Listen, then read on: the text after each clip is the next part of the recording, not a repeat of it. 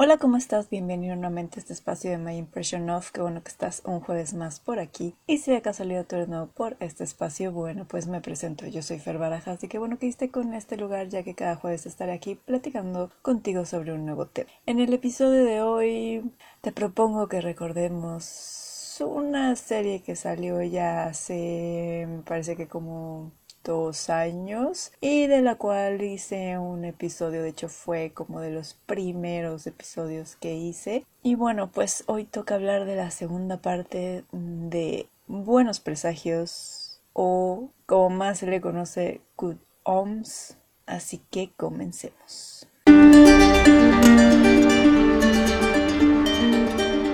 Pues como está de moda eso de sacar segundas temporadas de básicamente todo, sobre todo si es que tuvo un recibimiento mm, más o menos aceptable. En el caso de Good Homes podemos decir que sí fue bastante aceptada la serie, sí tuvo buen, buenos números, buenas críticas. Em, recordando un poquito, bueno, pues la primera temporada se trató sobre el libro del mismo nombre, Buenos Presagios, o Uroms, escrito por Neil Gaiman y Terry Pratchett. Y bueno, básicamente para no hacer tanto el cuento largo, porque bueno, pues ya tienes tanto la reseña de la primera temporada como el episodio donde ya me meto más a detalle sobre si estuvo bien o no adaptada. Te cuento que eh, a grandes rasgos, la primera temporada va de que eh, el demonio Crowley y el ángel Aziraphale, que vienen siendo buenos amigos y aliados desde tiempos inmemoriales, tienen ahora la misión de pues detener el apocalipsis. De hecho, Crowley por ahí tiene que hacer un intercambio de bebés como para ver quién va, quién es el, el anticristo y todo eso. Y bueno, de ahí se empiezan a desatar diferentes aventuras, peligros y demás, porque bueno, también ahí vamos a tener a los jinetes del apocalipsis intentando también llegar al anticristo, entre otras cosas que bueno, pues te dejo ese episodio y te dejo la reseña abajo. Y bueno, pues básicamente la primera temporada acabó pues como termina el libro. La historia simplemente pues llegó a su fin, se resolvió todo. Sorry, spoiler, pero pues si estás viendo la segunda temporada, mm, lo más seguro es que viste la primera, porque aunque no tiene mucho que ver, como ahorita te voy a contar, no siento que alguien que no, no conoce a los personajes vería la segunda temporada. Hay casos de series donde puedes ver incluso los episodios revueltos, pero pues este no es tan el caso, entonces bueno, posiblemente no haya sido tan spoiler eso de que pues lograron detener el apocalipsis. Pero bueno, si el libro acabó y la serie acabó, no hay segunda parte, no hay segundo libro, pues de dónde nace toda esta segunda temporada. Em, como lo menciono en, el,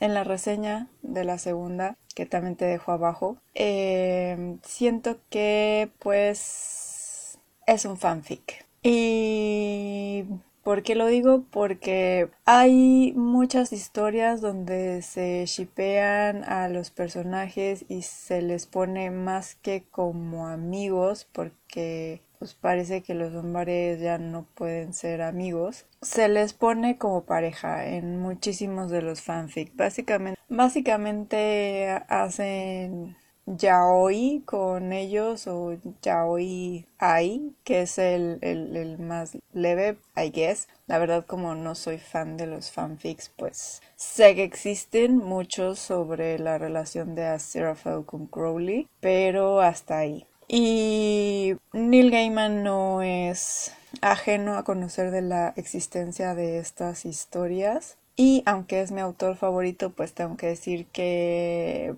hay algunas de las cosas con las que no concuerdo con él y una de esas pues básicamente es caer en estas tendencias en las cuales este todo mundo quiere tener las palomitas, ¿no? Eh, al punto de que también está ahí en la huelga de escritores porque bueno, pues al fin y al cabo él obviamente es escritor de libros, pero por ejemplo también ha trabajado como escritor de guiones. No creo que esté dentro del sindicato como tal porque en primer lugar, bueno, él es inglés y dos, no, no vería la razón por la cual estuviera. Pero bueno, está ahí. Y ya que caigo en esta parte de que es escritor de guiones, pues no tengo pruebas, pero tampoco tengo muchas dudas. Em, siento que posiblemente tomando como base alguno de los miles y millones de fanfics que existen, o pues a lo mejor él se creó el propio, ¿verdad? Quién sabe. No, como te digo, no tengo pruebas, pero tampoco tengo muchas dudas.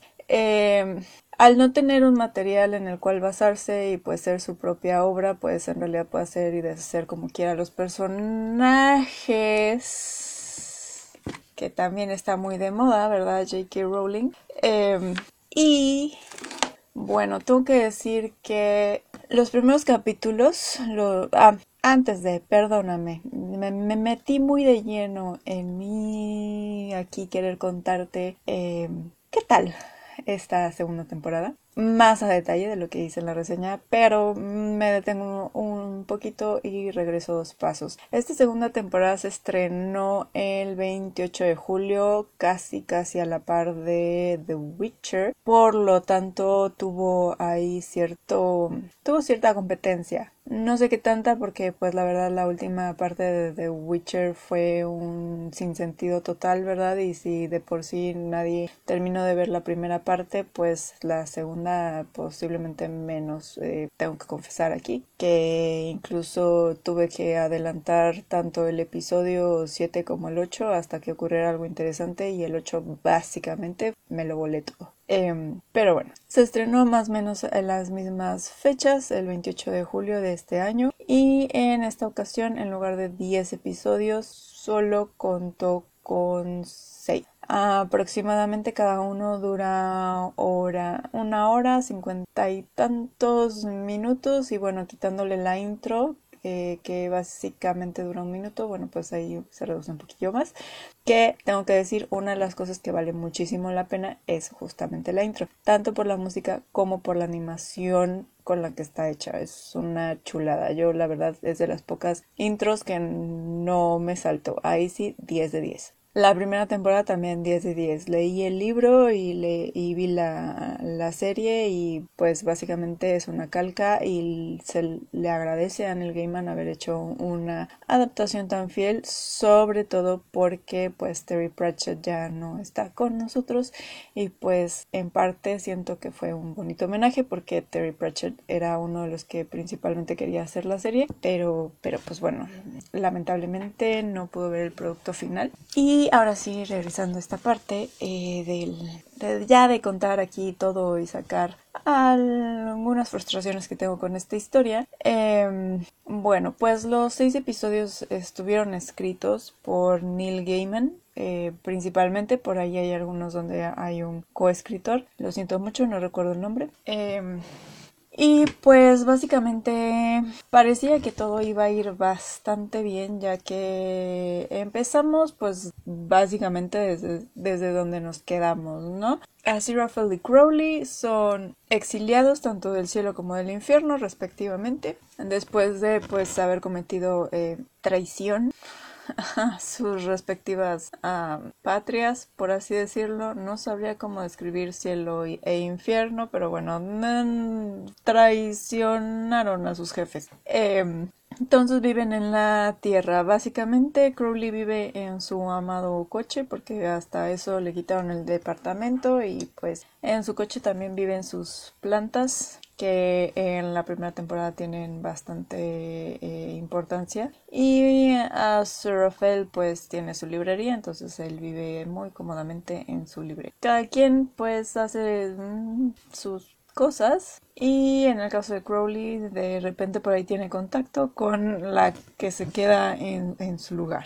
Y bueno, empezando con lo bueno de la serie es que eh, se mantiene el cast protagonista con John Hamm como Gabriel, con Michael Sheen como Aziraphale y David Tennant como Crowley, que eh, a mi manera de verlo comparando los personajes, eh, cómo están descritos, sobre todo en la, en la personalidad, bueno, pues siento que le dan bastante bien a lo que se encuentra escrito en el libro. Entonces, ese fue un gran acierto que decían continuar estos tres. Em, manejan bastante bien cada uno a sus personajes. me sigue fascinando la actuación de David Tennant como Crowley. Em, David Sheen también hace un papel extraordinario y posiblemente a Rafael y yo podríamos ser grandes amigos, por eso de la, la amor a los libros.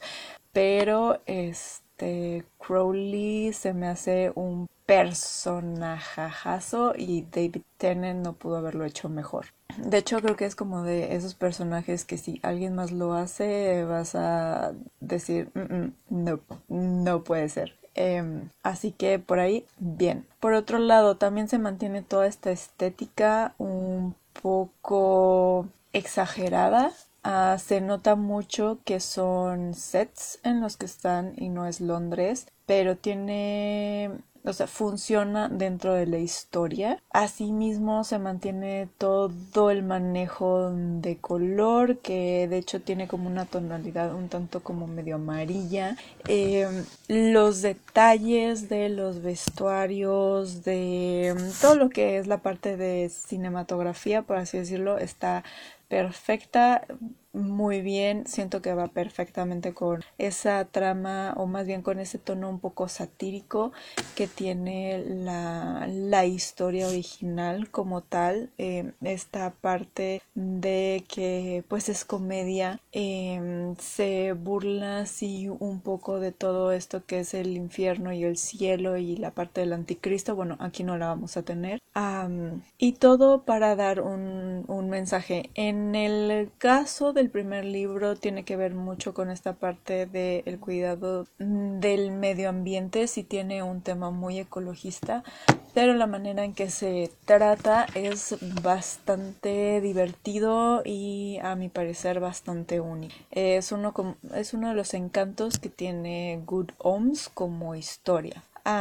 el soundtrack, la manera en que está sonorizada la serie también está muy bien. Y, y bueno, hasta cierto punto la historia iba bastante bien en los primeros capítulos, en el 1 y 2, en el 3 todavía un poquito también eh, pero al final del 3 como que mm, como que ya va cayendo un poco. De ahí la verdad es que incluso eh, los últimos tres capítulos, cuatro, cinco y seis. Mm, por distintas razones eh, tuve que irlos parando, no, porque fuera mi intención original de decir, ay, ya hasta aquí, ya me hartó, ya, ya me aburrió, ya lo que sea. Em, no, por distintas razones eh, tuve que ver esos tres episodios en partes y tengo que confesar que, que no me molestó. No, no fue como otras series que he visto, incluso la primera de que em, tenía esas ganas, tenía ese interés, tenía todavía esa chispa por querer conocer pues cómo acababa la historia. En los últimos tres ya fue como mm, mm, ah, fue hasta así de ah, ah sí, me quedan unos capítulos de Gurums, ahorita los veo. Sí, ahorita regreso. Y pues Digo, sí, sí terminé de ver la serie, no, no, es que esté, no es que sea horrible tipo el sinsentido que fue de Witcher, no. O sea, no llega a eso. Em, pero al final fue como de pues como ya no no sé, algo de la magia de la historia se perdió y ya no no estaba tan enganchada. Eh, como digo aquí en el, en el podcast, pues acaban spoilers. Y entonces aquí en la cosa que no me gustó tanto y que posiblemente sea lo que mm, eh, no me terminó de cerrar, eh, pues ni modo, va a haber spoilers. Para si tú no lo has visto y quieres ya un safe space, Eh, bueno, pues está la reseña, te la dejo en la parte de abajo. Hasta aquí va, va, a ser como la parte que, que se queda medio ambigua de, del podcast y empieza la parte de spoilers. Algo que siento que no me terminó de gustar es que eh, entiendo la parte chistosa de la serie. La tenía desde la primera temporada. Pero aquí ya caemos en, en personajes que de repente dices, no pudiste eliminarlo, ni siquiera tiene, tiene gran participación, o sea, si lo borras, si borras este personaje, no cambia nada de la historia que me estás contando.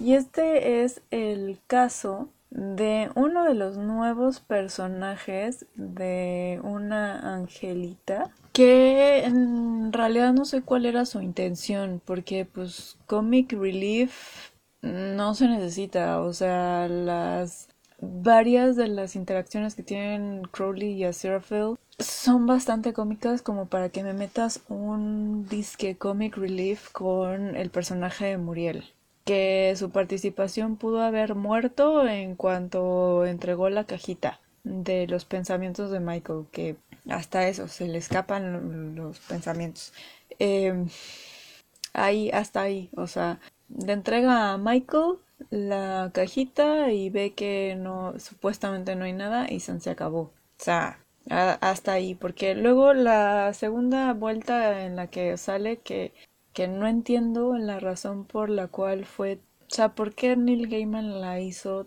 tan vamos a decir inocente, para no decir otra palabra. Este la mandan según para checar un milagro y, y nunca hace nada, nunca, nunca revisa, nunca, o sea, de repente se hacen cosas disque muy importantes como de que ah no no no vaya a ser que Aziraphale y Crowley hagan un milagro hacen el, el milagro y dices bueno de aquí de este milagro ya soltó la alarma en el cielo pues se va a venir la ahora sí que cabe perfectamente la expresión, se va a venir la de Dios Padre, ¿no? Aquí va a empezar ya otra vez eh, la batalla entre cielo e infierno y lo que tú quieras. Y resulta que pues de repente sí muy muy importante de que híjole sí hicieron un milagro y por qué em, hay que mandar a alguien a revisar mandan a alguien mandan a Muriel Muriel va la engañan Crowley y a Seraphim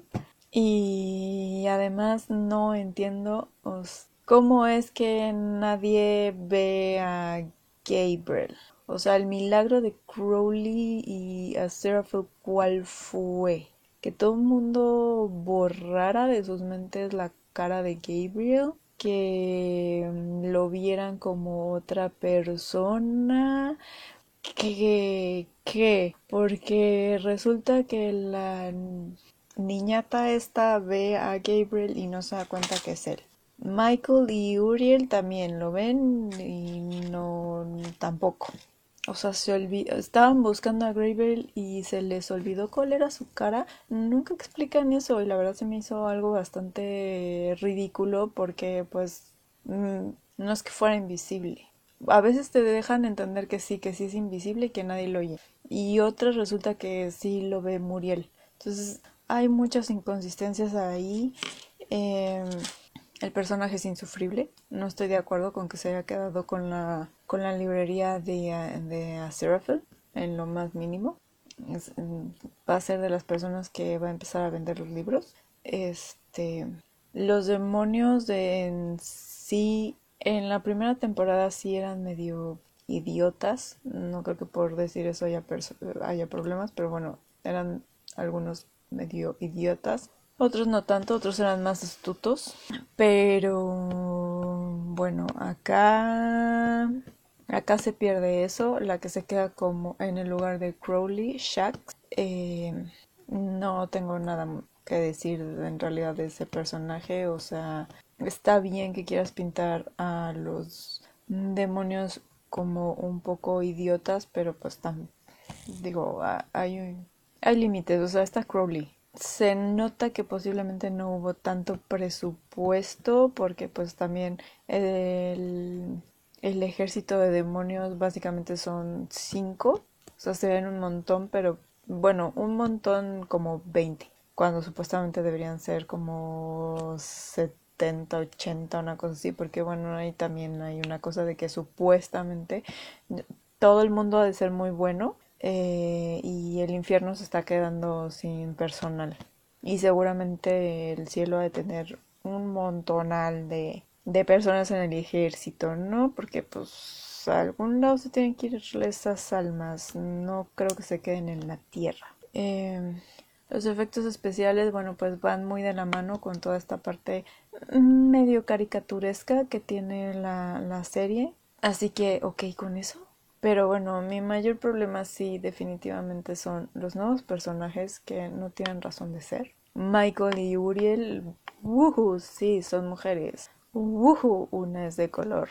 Em, pero no tienen peso, no tienen participación. O sea, siento que están como de más.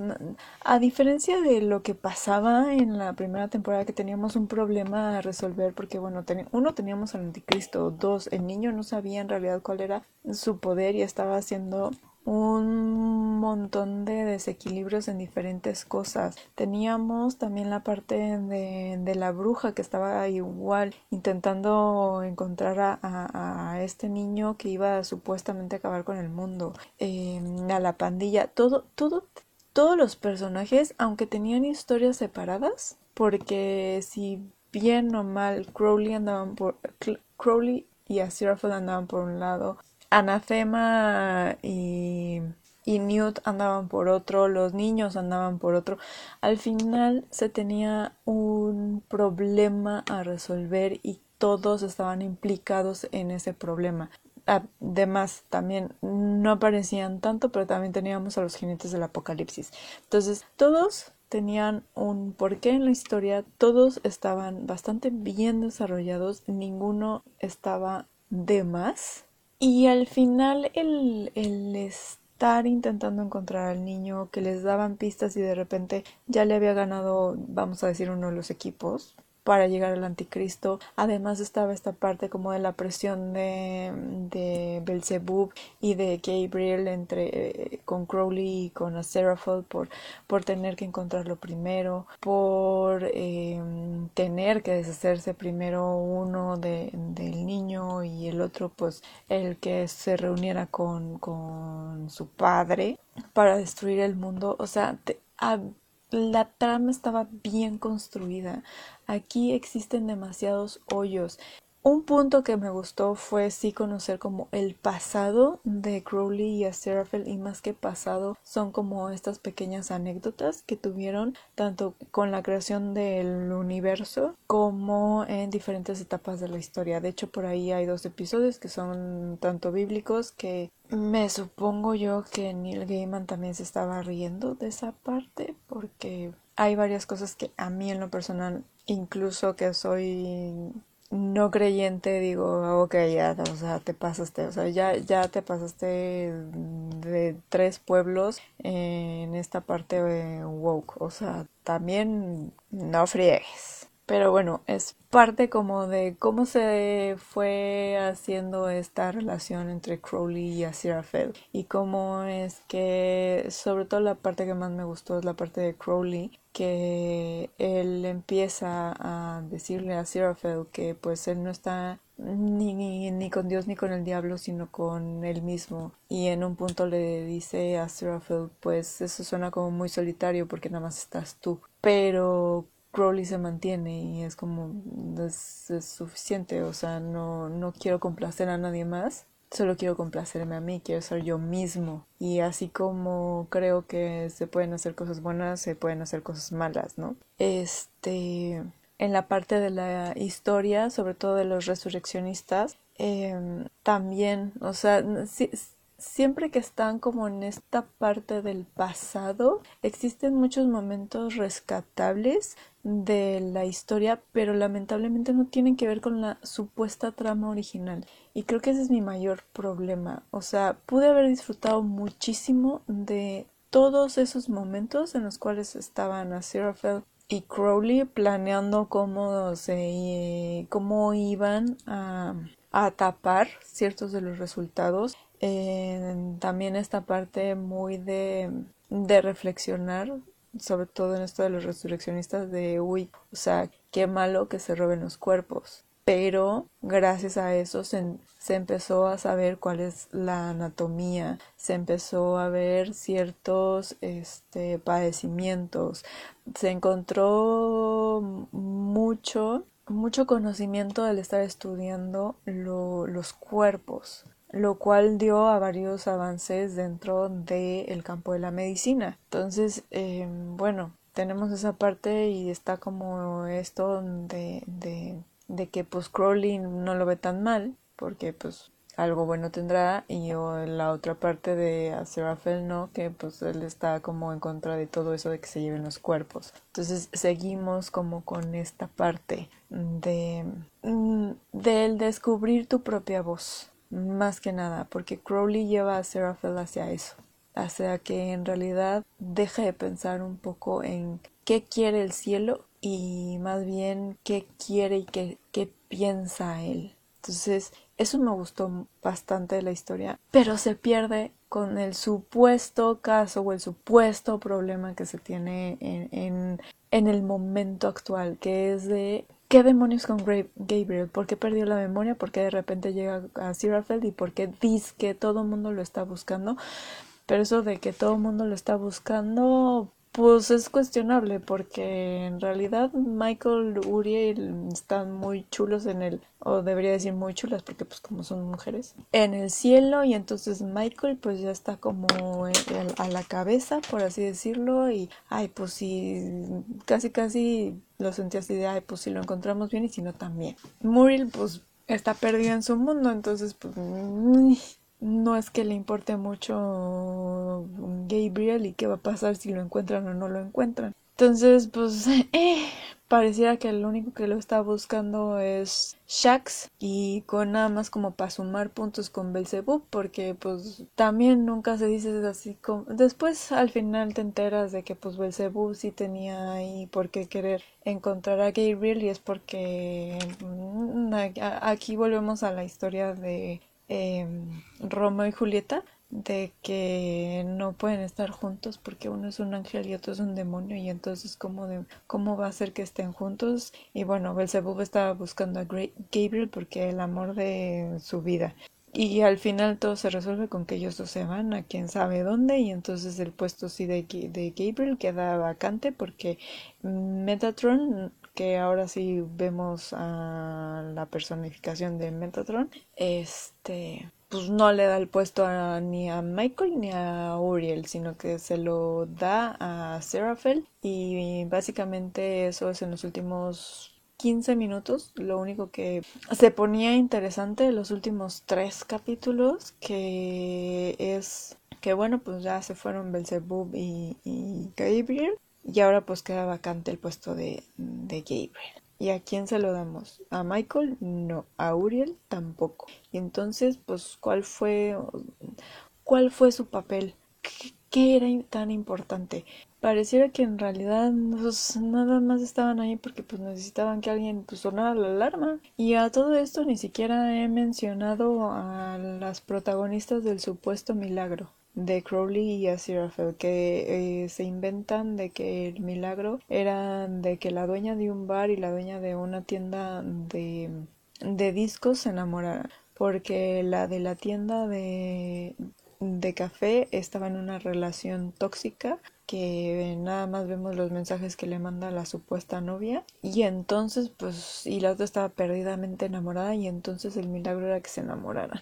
Y eso es importante como, o sea, juntando todos los minutos en los cuales esa perdemos tiempo en esa historia, podemos juntar fácil como medio capítulo. Y la única razón por la cual está esa pareja, por lo que entendí de todo esto, porque pues no veo otra razón, o sea, no, no, ninguna de ellas era el anticristo, ni tenía poderes especiales como para ver a los ángeles, ni, ni, ni nada por el estilo. que dijeras, uh, bueno, pues es como la relación de Anatema y Newt, que pues ahí se va forjando en el camino y, y tiene importancia. No, o sea, aquí no. La única razón por la cual está esta pareja es para que todo mundo esté de los que hace fanfics pues sean felices de que así como ellas son diferentes y una es alegre y la otra es grumpy y whatever pues le dice a le dicen a Crowley que pues se abran y que hablen y que que mm, den el siguiente paso y por eso digo, pues esto se basó en un fanfic y posiblemente como en varios fanfics y nada más le metió ahí alguna que otra cosilla del pasado de Crowley y de Aziraphale. Porque de verdad hay muchas cosas que si las quitas no afecta nada a la historia. O sea, Crowley no pudo darse cuenta de alguna otra forma, como por ejemplo, eh, si ya tenías el caso de Gabriel y Belzebú, no podían tener, no podía tener su momento de eureka eh, con esa relación, que de todas formas, o sea, es tan predecible todo en la historia que yo creo que por eso al final terminé sin, sin ponerle tanta importancia. O será, bueno, pues la voy a acabar porque voy a hacer la reseña, me gustó la primera temporada, posiblemente estos eh, siempre tenía como esa fe un poco ilusa de bueno en algún momento esto debe de cuajar todo completo y todo se va a ligar con la trama original que es el problema de Gabriel. Porque demonios perdió la, la memoria y seguramente cuando la recupere va a ser este momento épico de que vamos a volver al apocalipsis o se va a desatar eh, la guerra de guerra entre los ángeles y los demonios o no sé algo. Esperaba algo más. Y lamentablemente el final, cómo acabaron todos los personajes, cómo al final algunos ni siquiera cuajaron en la historia. Entonces me hace dudar de lo que pueda llegar a ser una tercera temporada si es que la renuevan o si no la renuevan y entonces eh, decida hacer realidad lo que dijo Neil Gaiman y que termine la historia en una novela existe la posibilidad de que sea renovada porque además pues se quedó como en este y, luego porque pues sí, seguramente muchos estaban felices de que oh sí, Crowley ya se le declaró a Seraphel y lo besó y todo, pero pues resulta que se pelean porque a Seraphel sigue siendo eh, muy devoto al cielo y acepta el puesto de Gabriel porque es un iluso al parecer de que cree que Crowley lo va a seguir a donde sea. Y Crowley ya experimentó ambos lados y Crowley sí hizo su suma de 2 más 2 y ninguno de los dos me gusta porque yo sí veo lo malo que tiene cada uno y también lo bueno y prefiero quedarme con lo bueno de los dos y además hacer mi propia opinión sobre las cosas que me plantean. Y el otro aunque medio abre los ojos pues tan... sigue medio embobado con el cielo. Y la única razón por la cual sucede eso es para tener una tercera temporada y, y exprimir más la serie lo cual como fan de las historias de Neil Gaiman y como fan del libro, pues mm, me deja con un sabor amargo en la boca porque pues siento que ahora es como el escritor de los Caballeros del Zodiaco. Mientras me deje dinero, pues hago, hago y deshago y prostituyo a mis obras este para sacarle dinero. No, no sé, no estoy segura de cuál es el pensamiento de Neil Gaiman, pero pues a lo mejor de Amazon sí, porque digo, Amazon tampoco es que sea el mejor ejemplo de hacer inversiones, ya perdió un dineral por hacer los anillos de poder y pues me supongo que tiene que ver de dónde jala para más o menos hacer algo de dinero. Good Homes fue una serie que sí fue muy bien recibida, que sí tuvo ahí sus fallos, sí tuvo ahí sus críticas porque pues Neil Gaiman sí es muy propenso a cambiar la identidad de sus personajes según la bandera con la que esté, aunque tenga personajes que ya cumplen con las características necesarias para la cuota, pues de todas formas luego ahí hace cambios innecesarios en personajes y bueno, pasa lo que pasa, ¿verdad? También ahí hubo muchas críticas con The Sandman y bueno, este, pero pues bueno, al, fin y al cabo sí fue una buena adaptación, se mantuvo el mensaje original, la esencia principal del libro, que es lo más importante. Este, y pues seguramente Amazon vio que podía ser una buena opción para una segunda temporada. Desde que se anunció la segunda temporada yo sí tenía como este recelo de qué van a hacer le van a dar un tratamiento similar a, a lo que hace Netflix, de que la segunda temporada nomás no le salen. Y pues bueno, ahí tenemos el caso de, de muchas series, de hecho incluso hasta Stranger Things. La última temporada básicamente fue la que rescató otra vez a la, a la saga, em, porque la segunda y tercera es muy cuestionable, demasiado cuestionable la calidad del guion. Y bueno, lo mismo pasa aquí, o sea, ya no te puedes fiar de que en realidad una segunda temporada vaya a ser buena y más cuando no hay un material que seguir. Tenía un poco de fe porque Neil Gaiman es bueno haciendo guiones. El libro de Neverwhere fue primero un guion para televisión y después fue libro también ha escrito episodios para Doctor Who. Entonces, pues experiencia tiene y si él además conoce muy muy bien la obra de Woodoms, pues era como para que la segunda temporada fuera algo más, que la historia estuviera bien ligada, que tuviera una trama sólida y no fuera y viniera como como al final pasó.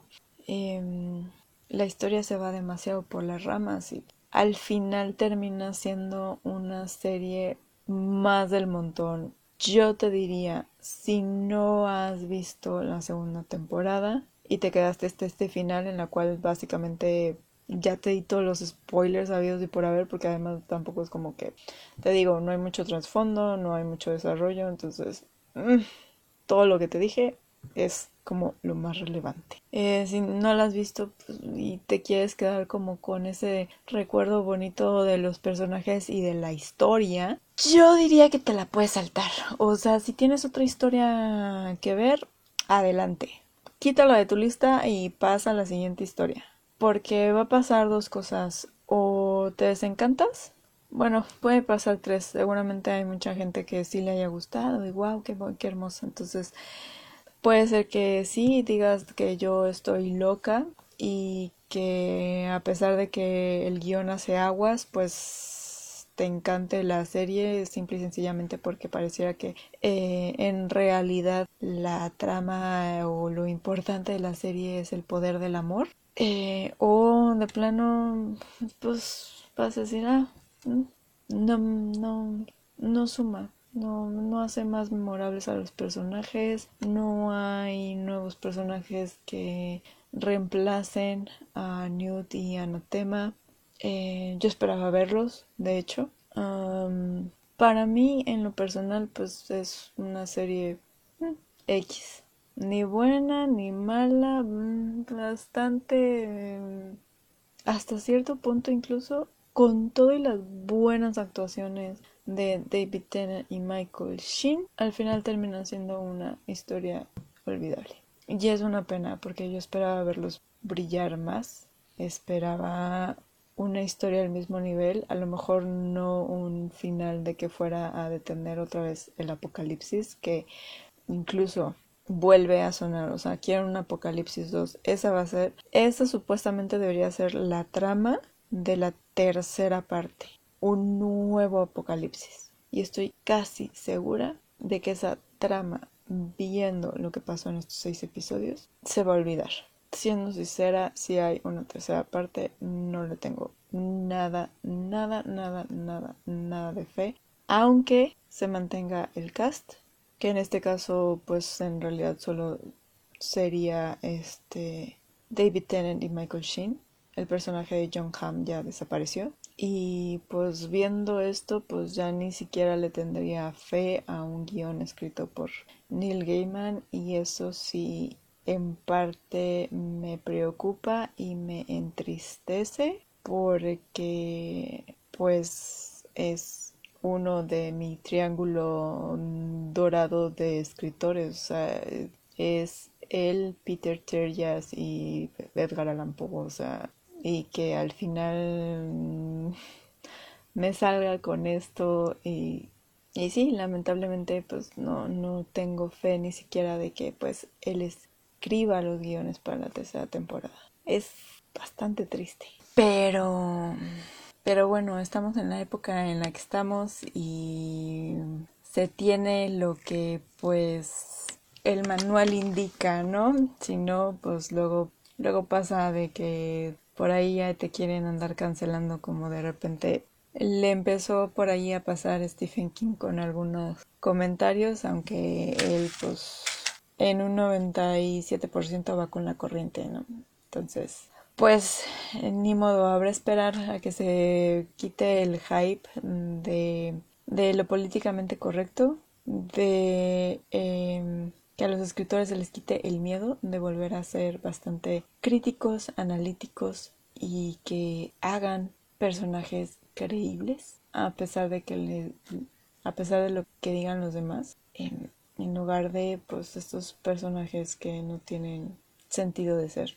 Porque al fin y al cabo esta serie está repleta de personajes que no que no tienen que ver simple y sencillamente le estorban a Crowley y a Seraphil para poder brillar en su propia historia.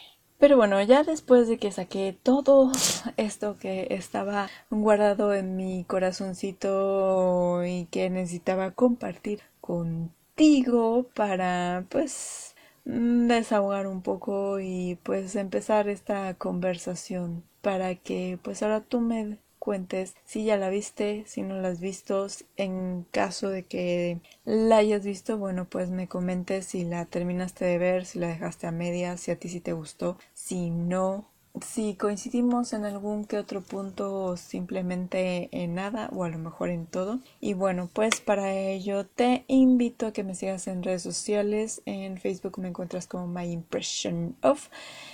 En Instagram y TikTok me encuentras como My Impression of. Te dejo los enlaces abajo.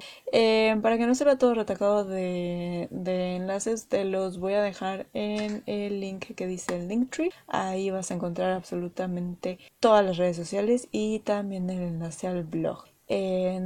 Vas a ver la nota que se acaba de publicar el lunes y bueno, aparte para que no tengas que andar buscando en el menú del blog, bueno, pues te dejo las reseñas de la primera y la segunda temporada de Good Homes. Además, también te voy a dejar el episodio donde hablamos sobre el apocalipsis según Neil Gaiman donde pues básicamente hablo de la adaptación del libro a la serie. Entonces todos esos materiales los vas a tener abajo en la cajita de descripciones. Recuerda que también te dejo el enlace de Buy Me a Coffee por si ahí em, tienes chance de apoyar a este espacio, bueno, pues ahí lo tienes y además, bueno, por apoyar en Buy Me a Coffee, pues vas a tener acceso a material especial eh, y un poquito más, mm, más que reseña, pues un poquito eh, más crítico con ciertos temas. Un poco más al estilo de el, del podcast, pero pues ya más un poco estructurado en la parte escrita. Em, y bueno, pues ahora sí, si te gustó, te pareció de utilidad esta pequeña plática entre tú y yo sobre Good Homes 2, te pido porfa, porfa que la compartas con todos tus amigos lectores, con todos esos amantes de los libros, con aquellos que gustan de las historias de Neil Gaiman o con esos cazadores de historias que están allá afuera, porque en cada rinconcito de este mundo hay historias que están esperando ser leídas, contadas, pistas o escuchadas y pues qué mejor que ayudarlas a llegar a esa persona que las ha estado buscando compartiendo este tipo de contenido. También te recuerdo que para que este podcast llegue a más cazadores de historias que están buscando esa nueva historia que les haga clic, bueno, pues también puedes dar una calificación a este espacio en cualquiera de las plataformas de streaming de audio con la, con la que te sientas más a gusto escucha. Ahora sí, me despido, que tengas una muy feliz lectura o un muy feliz maratón y nos escuchamos el próximo jueves. Chao.